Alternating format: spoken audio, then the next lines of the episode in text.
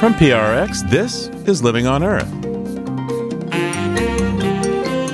I'm Steve Curwood. Germany's High Court rules in favor of young people who want stricter climate measures as the Green Party now leads in the polls. I think there is a sentiment in a pretty large part of the population that there should be a change. There should be something new. And there's still five months to go to the election. But if that sentiment of we want change is lasting, I think the Greens have a fair chance to win the elections here, which would be truly historic.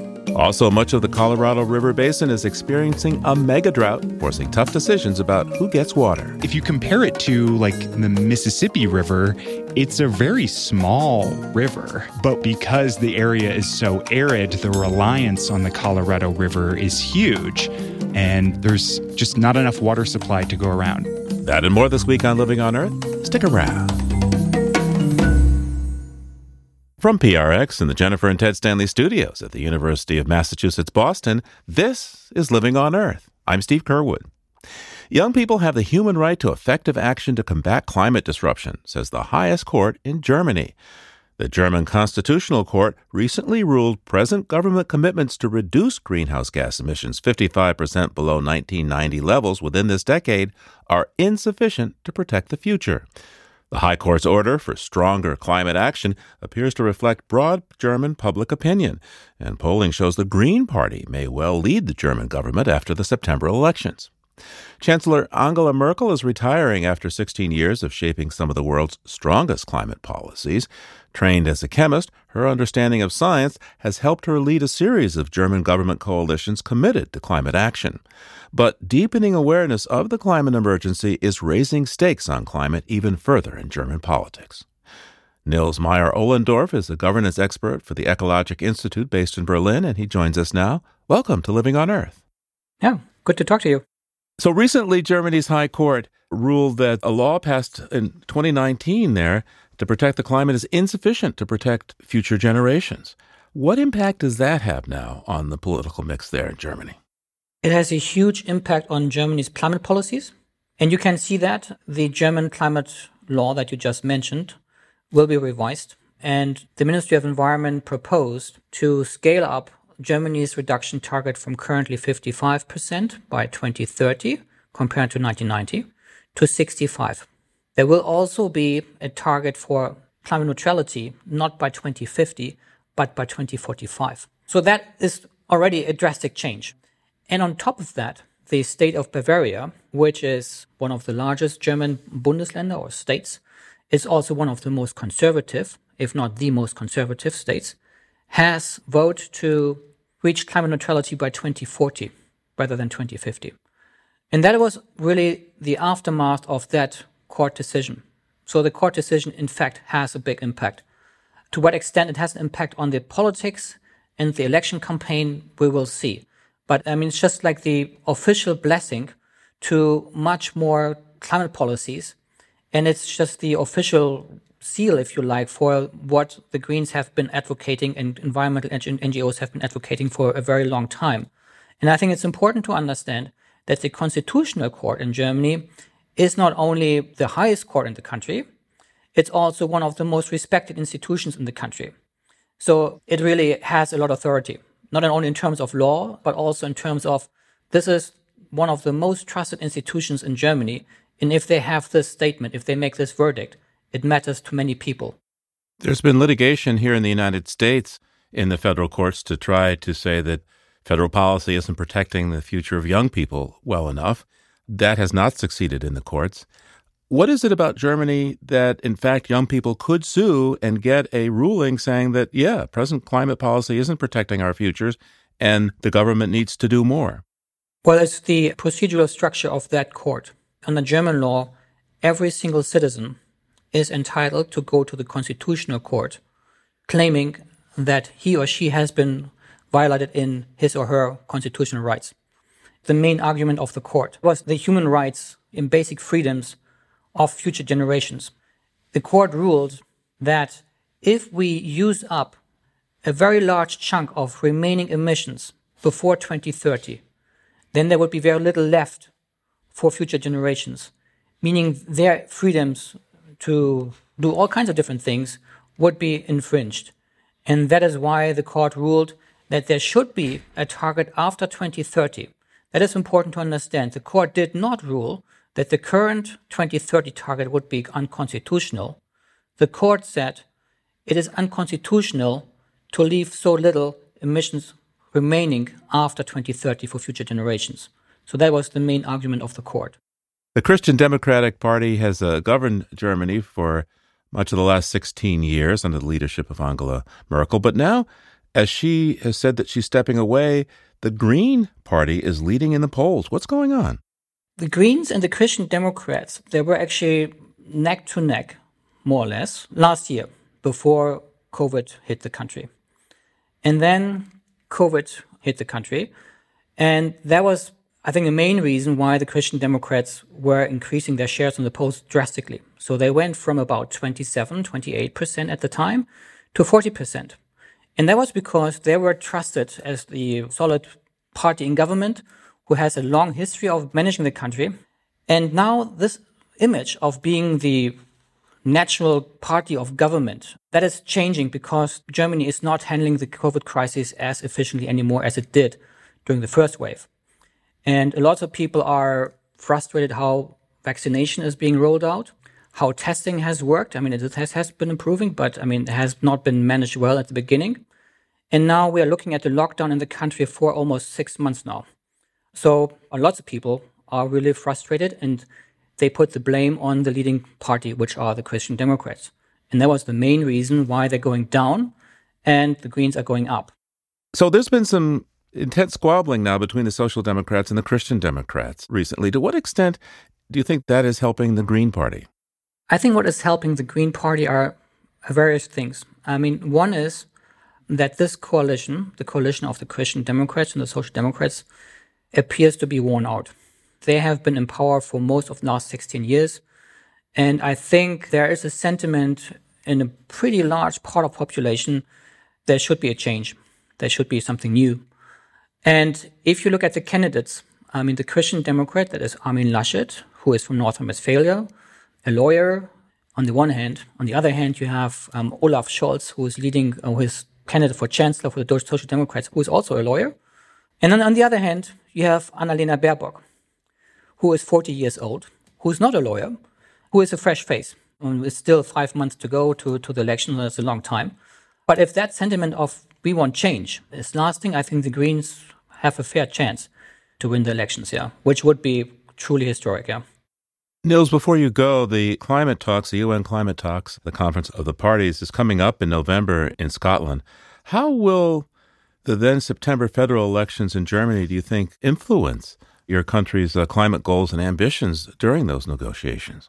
That is hard to tell at this point because we don't know the composition of the next government. But I think it's the most likely scenario that the Greens will be member of the next government. But even without them, and I think that's really important to understand, it's the country as a whole that has embraced climate to a new level, I would say. So, but what I found really interesting is that we are in the midst of a deep economic crisis. I mean, Germany is not hit as bad as other E U countries, but still, unemployment has gone up, public debt has increased drastically, so there is an impact that COVID had on our country, and quite a bit actually. And yet, despite that, we see a very broad agreement on increasing our climate ambition. And I think that is really something to be noted, that in the midst of an economic crisis, we decided to do more because we believe it makes economic sense.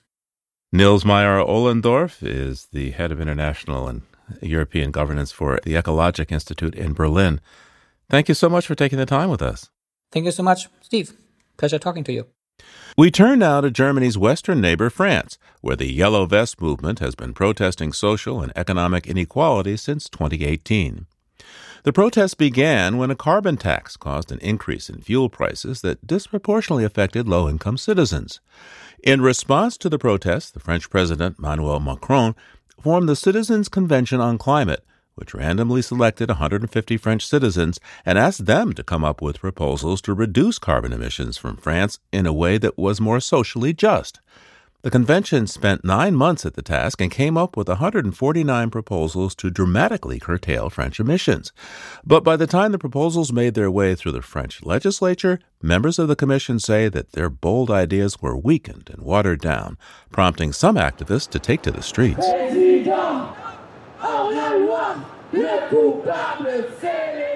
Lola Vallejo is the climate director for I D D R I, an independent think tank based in France focused on sustainable development. I think part of the disappointment we're seeing now in, in French society at large, but it more particularly from these citizens, is that they made some very consistent policy proposals, and they have just been disappointed by what the government and what the Congress has done with their proposals. Based on their proposals, the government has proposed a draft bill that was actually already cherry-picking among the measures that they proposed. It was either, you know, suggesting to delay their implementations or suggesting to narrow their enforcement. So already citizens were concerned about the lack of teeth of the proposal. And then as it went through lecture through Parliament, then many felt like it wasn't really strengthened, but maybe even weakened further.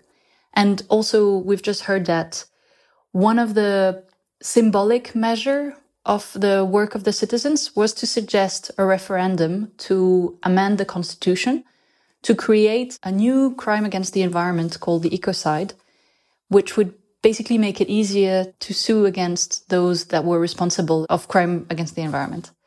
And Macron has just announced that it's actually pretty likely that there will not be a referendum. So either the law and the referendum not happening, that means that the citizens are just pretty disappointed with what happened to their work.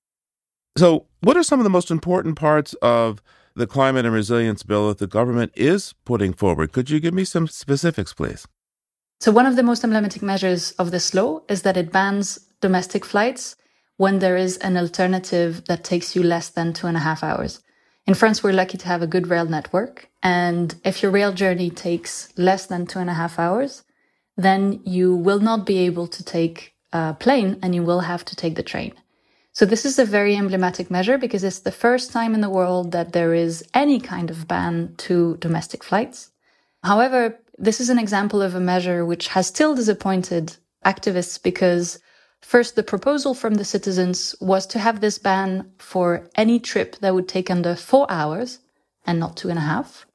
And then there's also another loophole, which is if this flight is for a connecting flight, then that means you can still maintain the, the line. So we've seen in France, President Macron try this fuel tax, which immediately set off the, the yellow vest movement protests. Mm-hmm. Now we see protesting against the proposed climate legislation because it's not strong enough. What's going on in France? How much of a crisis is the climate now for France, do you think? I think it's good to take a step back maybe about what the Gilets Jaunes were about, because I think what the protesters were criticizing was not so much the hike and the carbon price, but also maybe underneath that, the overall system of how we address carbon. If you just put a price on carbon that is the same for everyone is not a progressive policy, because there are a lot of people who are locked into carbon-intensive ways of living. And if you don't give them alternatives to switch to a lower carbon lifestyle, then this is just really bad for social justice. I don't think there is a discontinuity between the yellow vest and what we're seeing today, because there always has been a very strong support for strong environmental action in France. And even the Gilets Jaunes were in agreement with that. But effectively, the French people do want strong environmental action. They just want it to be fair. So progressive climate action policies are going to find a strong support. It's just that we haven't seen them at the scale that is needed. How important is this fight over having a constitutional amendment creating this class of crimes that will be known as ecocide? I mean, opinions differ. To be honest, it was more of a symbolic measure for the convention. It was also a way to ensure that environmental protection was given a, a higher status in our constitution. I personally don't think it's, um, you know, it's going to make a big difference not to have the referendum and not to have this sentence in the constitution. It's not going to change that much on a daily basis. What is negative, though, is more about how people view the political promise, because there has been a promise made by the President of the Republic to citizens to have this referendum. And he said, I'm going to take your proposals without a filter. That was the expression he used. And I think that's just quite dangerous to have this experiment and to raise the hopes of these citizens and more broadly of any environmentally minded person that followed this process, and then to show that there is actually some level of disregard of the work that the citizens have done and not to actually respect the promise that the president made. So I think that's that's probably the more dangerous consequence of this lack of referendum, is more on how much people value the things that are said by our politicians. Lola Vallejo is the climate director for I D D R I in Paris, France. Thank you so much for taking the time with us today, Lola. Thank you very much. It's been a pleasure.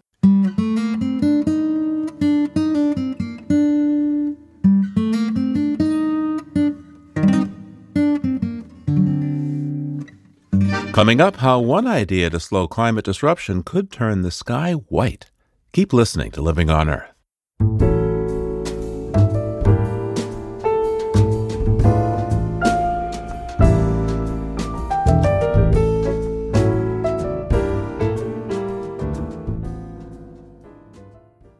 If you like what you hear on Living on Earth, please join us with a gift of five dollars or more.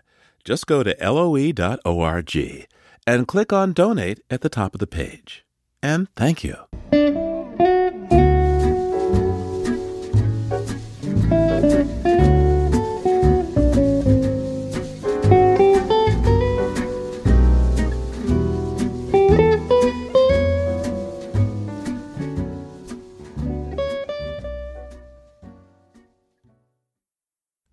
In twenty fifteen, Elizabeth Kolbert won the Pulitzer Prize for her book, The Sixth Extinction, An Unnatural History, which chronicles the human-made mass extinction crisis. Now she's out with a book that explores some cutting-edge and controversial technologies that could address some of the world's most pressing environmental challenges. Her book, Under a White Sky, The Nature of the Future, features scientists and other leaders who argue that in order to save the planetary systems that humans have altered, we must alter it again. Elizabeth Kolbert spoke with Living on Earth's Ainsley O'Neill about some of these controversial new technologies, including the gene editing process CRISPR. When it comes to human hubris, there is the, as always, cynic saying, well, you're playing God here. And what I'm talking about is microbiology and genetic engineering and CRISPR, physically changing the genetic composition of an organism. How does this process work, and where does that come into play in your book? So CRISPR is a set of gene editing techniques that humans have borrowed from bacteria, interestingly enough. So what bacteria do is, is they can incorporate little bits of viral genetic material into their own genome, and then they use those as like mugshots so that they can identify their enemies. They create these enzymes that can cut their enemy at very precise locations. And so now it's been discovered that you can program these enzymes. Basically, you can just program this system to cut D N A wherever you want to. And that's incredibly powerful. It really revolutionized gene editing. Mm-hmm. And that has opened up a lot of possibilities, including in the world of wildlife conservation.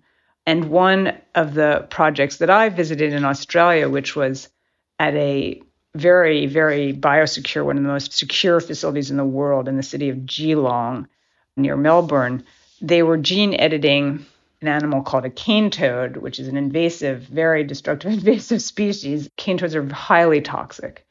And so a lot of creatures eat them, you know, uh, reptiles, snakes, lizards, birds, Uh, mammals, they're marsupials now. And Australia, for, for many reasons, mostly having to do with introduced species, is the mammalian extinction capital of the world. More of Australia's native mammals have gone extinct than anywhere else. And they're mm-hmm. very, very interesting fauna, this unique marsupial fauna.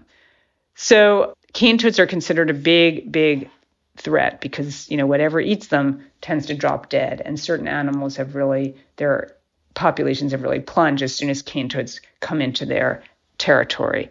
And so the idea behind this experiment was to see if you could sort of break the toxicity gene. There's a one gene that creates an enzyme, which really makes their toxin much, much more potent. And so if you could basically disable that gene, which which they had done, the, the toads would be a lot less toxic. And there are those critics of CRISPR out there. What do they say, and how do you respond to that? You know, these animals were never leaving the lab, the ones that had been gene edited. But the question obviously arises, should they be allowed to leave the lab? And, mm-hmm. you know, if they're aiding in a conservation project, would we want them, you know, out there, you know, in that helping the world, helping a species or maybe many species recover? These are really, really hard questions, and they do get into the playing God question. Now, one thing I will say is, you know, the guy who was in charge of this project that I visited, a scientist by the name of Mark Tizard, was a very, very nice guy. He made the point to me, which I also thought was very compelling. Look, we're playing God all the time. You know, we are moving things around all the time. You know, your pets are not native species. You know, everything that you plant in your garden, much of it is probably not a native species.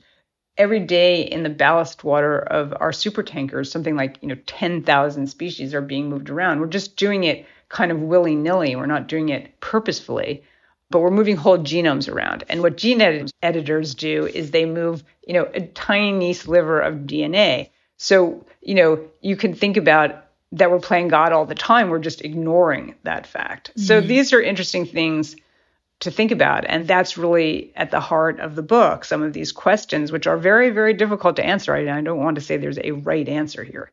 You also describe something in the book known as the gene drive. Can you tell me about that, please? So gene drive is a really interesting phenomenon. And gene drive exists in nature. There are genes, many of them probably, that defy the ordinary rules of inheritance. So you get two sets of chromosomes, right? One from your mom, one from your dad. And then when you go to pass on your genes, you will give one of those variants to your own children. And your mate, you know, will give one too. But some genes manipulate the rules of inheritance. They're very sly, and they pass themselves on more than fifty percent of the time, often much more than fifty percent of the time. So those had been identified in the natural world. Now, what CRISPR allows you to do, which is one of the, you know, many reasons that it's really a revolutionary technology, is it allows you to, it itself is the whole system, the whole gene editing system is in effect encoded in D N A. It's a biological system. And you can insert that system into an organism and basically program it to reprogram its own genetics, mm-hmm. and then can be passed on generation after generation. And so what gene drive allows you to do is, if you want a certain genetic variant to spread, you can insert that. And gene drive mosquitoes already exist. They are mosquitoes that would will pass on a trait that's quite deleterious, that makes it very, very difficult for them to reproduce. And so in theory, at least, these mosquitoes, as the generations go on, are basically doing themselves in. And it is planned or hoped by some people, how's that, that these mosquitoes that already exist, as I say, will be released in a part of Africa where malaria rates are very high and where a lot of people are dying of malaria. And it raises a lot of, you know, once again, profound questions. But gene drive could also be used for all sorts of other purposes. So a group that I visited, also in Australia, also at a very biosecure facility, was working on a gene drive mouse. And the idea behind the gene drive mouse was that invasive rodents are extremely destructive. You know, humans brought rodents everywhere, brought rats, brought mice, and they have been responsible for hundreds and probably more extinctions on islands, especially of birds, uh, like ground nesting birds. And so the idea, the hope, is you could create a gene drive rodent, a rat or a mouse, you'd start with a mouse, that would also do the same thing as these mosquitoes, carry some deleterious trait that would eventually drive the population to zero. And you could release them on an island, once again, the hope, the theory, could release them on an island where they would only do in the other rodents on this island. They wouldn't do in, you know, every rodent in the world. But, you know, that raises a lot of, you know, once again, complicated questions. It does raise a lot of interesting questions. And near the end of the book, you delve into a problem that some would say is much larger than genetically modifying individual animals. You explore geoengineering the climate in order to combat climate disruption. And that really is a truly global problem and a truly global solution. So what would that geoengineering look like? One of the really profound challenges of dealing with climate change is that carbon dioxide is not like a lot of other sort of more conventional pollutants, where if you stop pouring them into the air, they will drop out of the atmosphere and your problem will be, you know, after a certain amount of time solved. Carbon dioxide hangs around, you know, for all intents and purposes forever. So if you got to a point where you said, okay, this amount of climate change is really, you know, a disaster, either a humanitarian disaster, an ecological disaster, it would be extremely difficult to reverse that or, you know, get rid of it in a human timescale. And the only idea that people have come up with, scientists have come up with, where you could actually reverse climate change. You often hear people talking about reversing climate change, but really there's no way to reverse climate change except through solar geoengineering, where you would counter the effects of all the C O two in the air by pouring another chemical compound, potentially sulfur dioxide, potentially calcium carbonate, into the stratosphere. Little tiny particles that would reflect, have a reflective quality, would reflect sunlight back out to space and basically diminish the amount of direct sunlight that was hitting the Earth. And that would have a cooling effect. And we know that this can be done because volcanoes do it. When you get a big volcanic eruption, it spews a lot of sulfur dioxide into the stratosphere, and that creates these tiny little droplets that are called aerosols, and those reflect sunlight back to space. You get these fantastic sunsets, and you get cooling. It's temporary because eventually that drops out of the stratosphere, but so you'd have to constantly replenish these particles, mm. but that's the idea. And that would create the white sky that your book is talking about living under. Yes, exactly. One of the many potential side effects of, you know, trying to re-engineer the stratosphere is that it would change the reflectivity of the stratosphere in a way that would turn the sky, you know, from very blue to more whitish. So the first step, first question that really needs to be answered is, are we going to even allow experiments to go forward? If we don't allow even experiments to go forward, then we'll never know if it works or not. And among these questions, there is the scientific, and then there's also the ethical questions. There's the global conflict questions. There's all these different things that have to be a factor in making decisions. Yes, absolutely. It really brings to the fore. I mean, there are two ways that we're really messing around with what, for lack of a better word, I will call natural systems. And one of them is intentionally, and one of them is unintentionally. And, you know, climate change, is, as we've discussed, is the unintended side effect of industrialization and of living the way we do.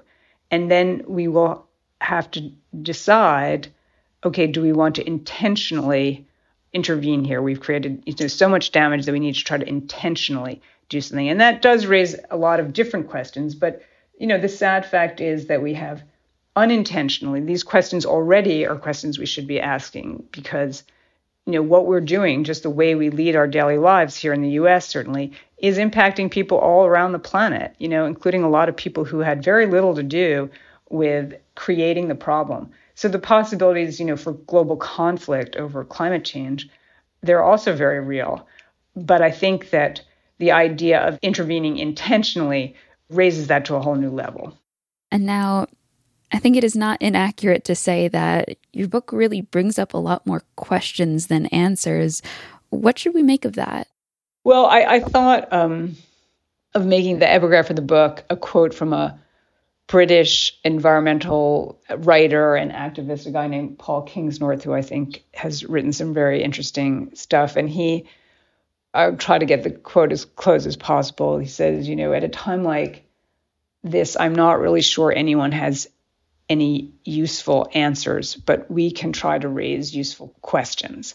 And I think that that is what I'm trying to do. I think what I'm also trying to do with the book is really bring home how extraordinary the time that we live in is. You know, I don't think we've really fully come to appreciate that we live in an unprecedented moment. I mean, truly unprecedented in Earth history, where one species is changing the world at a remarkable rate, a rate, you know, equaled only by the great catastrophes in Earth history, like asteroid impacts, you know, very, very fast by geological standards. It doesn't seem that way to us. You know, we go about our lives, we drive our cars, we, you know, we used to go to work, we used to go to restaurants, mm. but all of these things that are, you know, pumping C O two into the atmosphere, changing the way that, you know, land is used, changing the surface of the Earth, changing the atmosphere. We're now thinking of, you know, mining the deep sea. That will change the surface of the seafloor.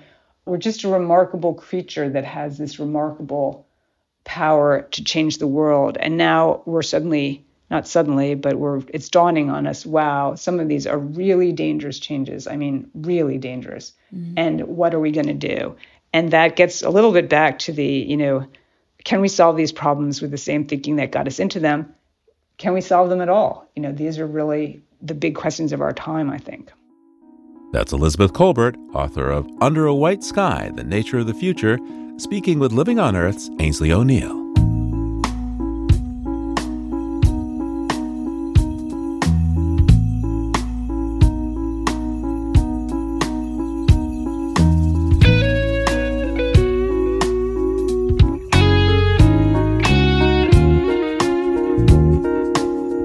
Coming up, looking beyond the headlines at some reluctance for offshore wind development in the Gulf of Maine.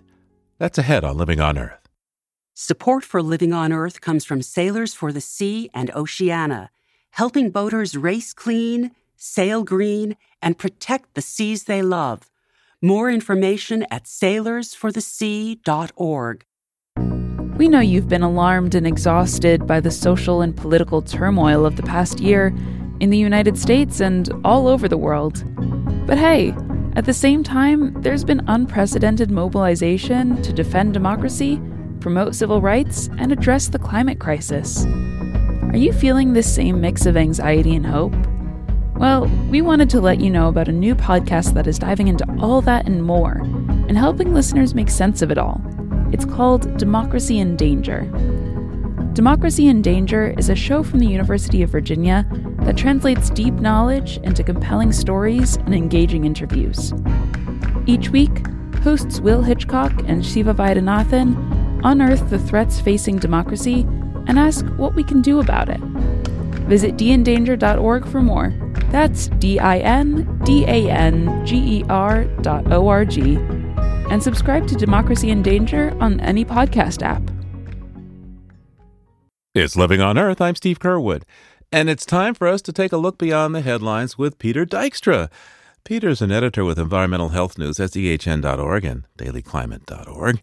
And when he's not looking behind those headlines for us, he's relaxing at his place there in Atlanta, Georgia, and he's on the line now, I think. Hey there, Peter. How you doing? What you got for us? I am here. I'm doing well, Steve, and uh, we're going to go to a meeting held last month on Earth Day, April twenty-second, where President Biden brought together world leaders in a cyber summit to talk about the environment and climate change. One of those leaders was Brazil's President Jair Bolsonaro.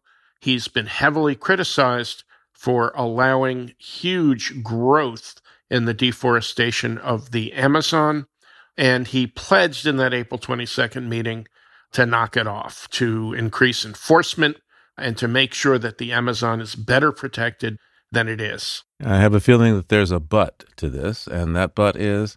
There's an awfully big but here, Steve, and that is that the April numbers from Brazil's own satellite monitoring show that April twenty twenty-one showed a forty-three percent increase in deforestation over the month of April a year ago, twenty twenty. Well, that's a lot of trees. Hey, what else do you have for us today, Peter? Well, we shall see if the deforestation decreases in the Amazon, but in this country, President Biden has pledged to greatly increase clean energy, including offshore wind. But in the state of Maine, there's a Republican representative named Billy Bob Falkingham who has filed a bill that would effectively ban offshore wind power in Maine state waters.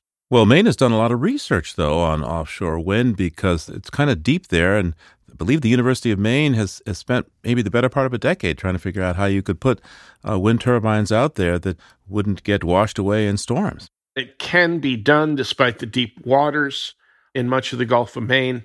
But Representative Falkingham, citing some exotic stats on the cost of wind development that uh, I have a little trouble believing, he favors nuclear power and importing hydropower from Quebec, and obviously there are environmental concerns there. He says this is to protect lobstermen already under threat by warming waters. The representative told the Portland, Maine Press Herald, quote, "It is time to put a permanent halt to offshore wind development." He called it a science project. Mm. Okay, Peter. Well, let's take a look now back in history. I'm staring, you're staring. What do you see? Well, we have a happy tenth anniversary for Solyndra, a name many of us knew and a name many of us have forgotten. But in May twenty eleven, this quiet failure in Obama's energy program became public. The Center for Public Integrity, a nonprofit uh, journalism center, uh, reported that a half billion dollar Department of Energy loan guarantee to the solar panel manufacturer Solyndra had gone bad. Solyndra declared bankruptcy months later in September twenty eleven, stranding over a thousand employees and launching an absolute Republican field day for attacking not just Solyndra, not just Obama, but the entire notion of solar energy. Yeah, of course, that Department of Energy Loan Guarantee Fund also gave about a half a billion dollars in loan guarantees to one Elon Musk to get Tesla going up to scale. So for a fund that was designed to fund long shots, how would you say the balance is? Well, certainly because Elon Musk hosted Saturday Night Live last week, he's certainly alive and well and still kicking. Certainly so is Tesla. But the other thing that gets me is imagine just ten years ago when a half billion dollar scandal was a lot of money, but a half billion dollar scandal is not much in today's uh, trillion dollar economy. Indeed not. Thanks, Peter. Peter Dykstra is an editor with Environmental Health News, S E H N dot org and Daily Climate dot org. We'll talk to you again real soon. All right, Steve. Thanks a lot. Talk to you soon. And there's more on these stories on the Living on Earth webpage. That's L O E dot org. Just ahead, with a warming and drier climate, the Colorado River is struggling to meet demand. But first, this note on emerging science from Casey Troost. Intense drought in the western U S is fanning the flames of record wildfires in recent years. But new research shows that fire can indirectly help conserve water in drought-prone areas. The key is biochar, a sort of charcoal dirt made of burned plant remnants. A study from Rice University found new evidence that biochar can slow the flow of water through sandy soils. Sandy soils cover much of the American West and lock in less water than soils mixed with silt or clay. This is because of surface area. Water sticks to surfaces, and the more surface area there is, the harder it is to move. For example, take a big straw versus ten small straws. You might be able to drink the same amount of water with both, but the small straw's extra surface area will make you work harder. For soil, sandy soils are the big straw. They have bigger particles and gaps than soils with silt or clay, and this can make for thirsty plants. Without enough surface area in the soil, the water runs off the field too fast. And farmers in places like Nebraska have to pump up more than their crops actually need. That's part of the reason why agriculture alone swallows eighty percent of U S water consumption. But biochar can help reduce wasted water and keep more water on the land. The researchers found that its unique shape breaks up the big spaces between sand particles, slowing down the water. And tiny pores inside each biochar particle absorb even more. Under a microscope, it looks like a honeycomb. These new findings are great news for water conservation. The researchers found that farmers in certain parts of Nebraska can save nearly forty percent of irrigated water by incorporating biochar into their sandy soils. And water isn't the only benefit. The little pores in biochar also absorb atmospheric carbon, phosphorus, nitrogen, and other nutrients and store them for plants to use. Just think, biochar is like a little lunchbox and water bottle combined. That's this week's Note on Emerging Science. I'm Casey Troost.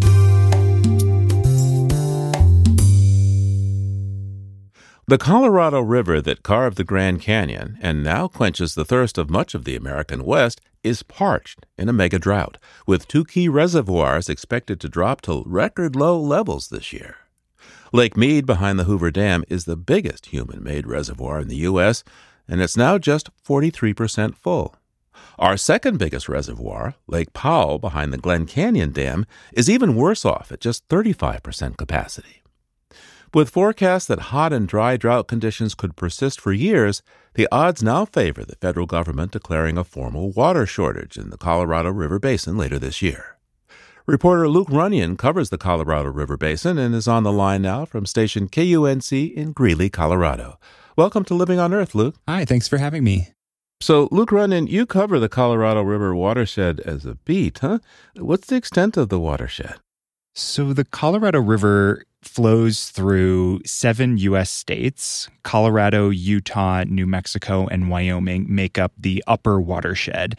And California, Nevada, and Arizona make up the lower watershed. It also crosses over the U S-Mexico border, and two Mexican states uh, use water from the river as well. And it acts as a drinking water supply for some of the West's largest cities. When you think of Los Angeles, Las Vegas, Denver, they all pull water from the Colorado River. And it also acts as a really important agricultural irrigation water supply. You're looking at some of the most intensely farmed areas of the country. California's Imperial and Coachella valleys use water from the Colorado River. The Yuma, Arizona area, which is kind of the lettuce basket of the country, that uses Colorado River water as well. So it's a really important water source for a large swath of the American Southwest. Wow, how big is the Colorado River flow when it's its full-throated strength? Compare it to another major river for me, would you? Well, it's actually, if you compare it to like the Mississippi River, it's a very small river. It, you know, it flows through some of the most arid reaches of the country. But we've tasked the river with a lot of different jobs. Um, because the area is so arid, the reliance on the Colorado River is huge. And there's just not enough water supply to go around. And so it's an intensely managed system in order to try and stretch it as far as we can. Now, just how low today are the Colorado River water levels? We're speaking in May of twenty twenty-one. The Colorado River, you can kind of judge its health based on its two largest reservoirs. And this is Lakes Mead and Lake Powell, which are in southern Utah for Lake Powell, and kind of the border between Nevada and Arizona near Las Vegas for Lake Mead. They are approaching record low levels. And that's because we've had essentially twenty years of above average temperatures in the basin and below average flows on the whole over that twenty-year period. And that's showing up in these reservoirs that are supposed to cushion between the really dry years. We're also seeing some changes in soil moisture, which is another thing. It's kind of like the hidden water bank. We always get so focused on surface water because we can see it. We can, you know, look at a river and know, oh, the river is high or the river is low. But groundwater plays a huge role in the Colorado River Basin. And right now, soil moisture levels in parts of the Colorado River Basin are at the lowest that we've ever seen, and some much below the record. And you can kind of think of the ground as this giant sponge. When it's really dry, any new precipitation that falls, it's going to fill up that deficit that's left in the ground before it flows off into rivers. And so even a year where you have decent snowpack, you can see that snow not necessarily turn into a huge amount of water supply because it's getting soaked up by that sponge in the ground. Now, how much of the shortage in the Colorado River system is because of growing demand, that we have more and more people in places like uh, Los Angeles and Phoenix and throughout the Southwest? Demand definitely plays a role, but I think the biggest concern really is on the declining supply. In a lot of big cities in the West, demands have been flat or in some cases have actually declined. And there are many different case studies of cities that have been able to grow while having their water demands either stay static or actually decline. The problem really is when you have the same amount of demand that you've had for a long time, but then the supply is shrinking. Those demands have to shrink along with that supply, and that's really the hard part. And those are the hard discussions that are going on in the basin right now is whose water supply should be curtailed in order for us to match the declining supply that we're seeing. And that's a really hard discussion to have because we've built up massive cities and we've built up agriculture. We have all of these expectations of what the river is is supposed to deliver to us, and it just doesn't want to deliver that anymore because of climate change and, and warming temperatures. So what are water officials on both well, the regional as well as the, the national, the federal level saying they're going to do about this shortage? It's not like there's one agency or one overriding commission that makes all of the decisions on the Colorado River. It's managed by all of the people who who depend on it, uh, all of the various agencies and states. The federal government plays a role. And so it has to be collaborative by nature because all of these various entities have to come to the table and decide who gets what amount of water. And they come to these agreements. And right now, all of these various entities are coming to the table deciding how to implement old agreements and how to come up with new ones. And really the driving question is who has to use less water. The current agreement that the watershed is under is called the Drought Contingency Plan. It was passed in two thousand nineteen. And really, it's kind of a Band-Aid to some of the past agreements that haven't been enough to halt the decline in some of these reservoirs. The Drought Contingency Plan lays out this series of cutbacks that Arizona, Nevada, Mexico, and California have to take as Lake Mead declines. As the level of the reservoir gets lower, those states and the country of Mexico have said, we will take less water from the Colorado River. Now, to what extent would the federal government be in a position to come in and, say, declare an official water shortage situation? I gather if the Interior Department were to declare that there is an official water shortage in the Colorado River Basin, it would trigger, I would think, some reductions, even some mandatory cuts. What's the status of that at this point? We're looking at a very high likelihood of an official water shortage being declared in the Colorado River Basin later this year. That declaration is tied to the level of Lake Mead. And so when Lake Mead dips below a certain threshold, within an agreement, it says that the Interior Secretary will be able to declare an official water shortage. And it's a bold statement saying we don't have enough water to meet everyone's needs. So, Luke, to what extent can water conservation practices help alleviate the shortage, bring things back from the brink? It depends on the type of water conservation practice that you're talking about. If you're talking about like a large systemic conservation initiative, like installing a new water recycling plant in a large city, that can play a huge role in, you know, ensuring that that city has enough water to meet the really dry times ahead.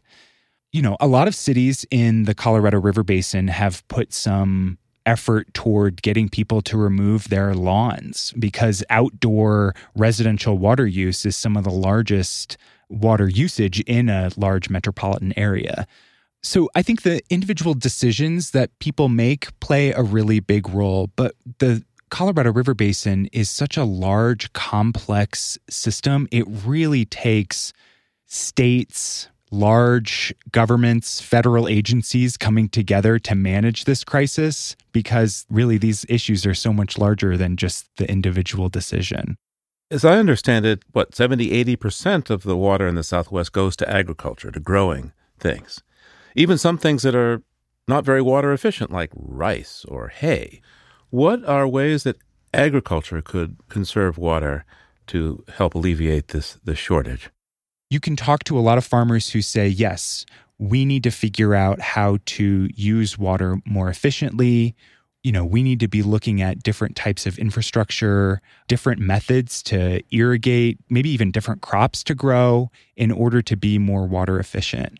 You're also starting to see some of the states talk about what they refer to as demand management. So these are programs that would essentially pay farmers not to irrigate and send that water downstream for another use or put it into a reservoir for later storage. You know, given the effect that climate disruption is having on drought and, and water usage, what's the long-term outlook for water supplies in the West and Southwest? Yeah, and I wouldn't want somebody to hear this conversation and think that, you know, we're quickly approaching Mad Max-style water wars in the Southwest, but I do think that there is a certain level of alarm that you're hearing from those who pay really close attention to the Colorado River. You're starting to see a lot more scientists, you know, water managers saying that this is a huge issue and it needs a lot of attention and it needs a lot of investment in order to make sure that that we don't approach the level where we're having people fighting over water in the Colorado River Basin. Luke Runyon is a reporter with K U N C in Greeley, Colorado, who covers the Colorado River Basin. Luke, thanks so much for taking this time with me today. Thanks, Steve.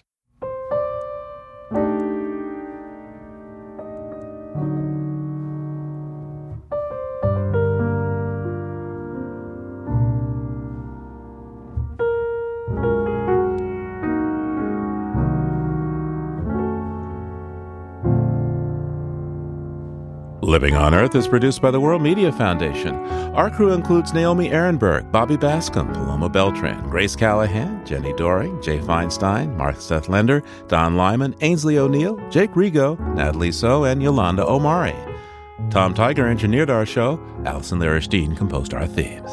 We bid farewell to our intern, Paige Greenfield. Thanks for your work, Paige. You can hear us anytime at L O E dot org. Apple Podcast and Google Podcast, and like us, please, on our Facebook page, Living on Earth. We tweet from at Living on Earth, and you can find us on Instagram at Living on Earth Radio. I'm Steve Curwood. Thanks for listening.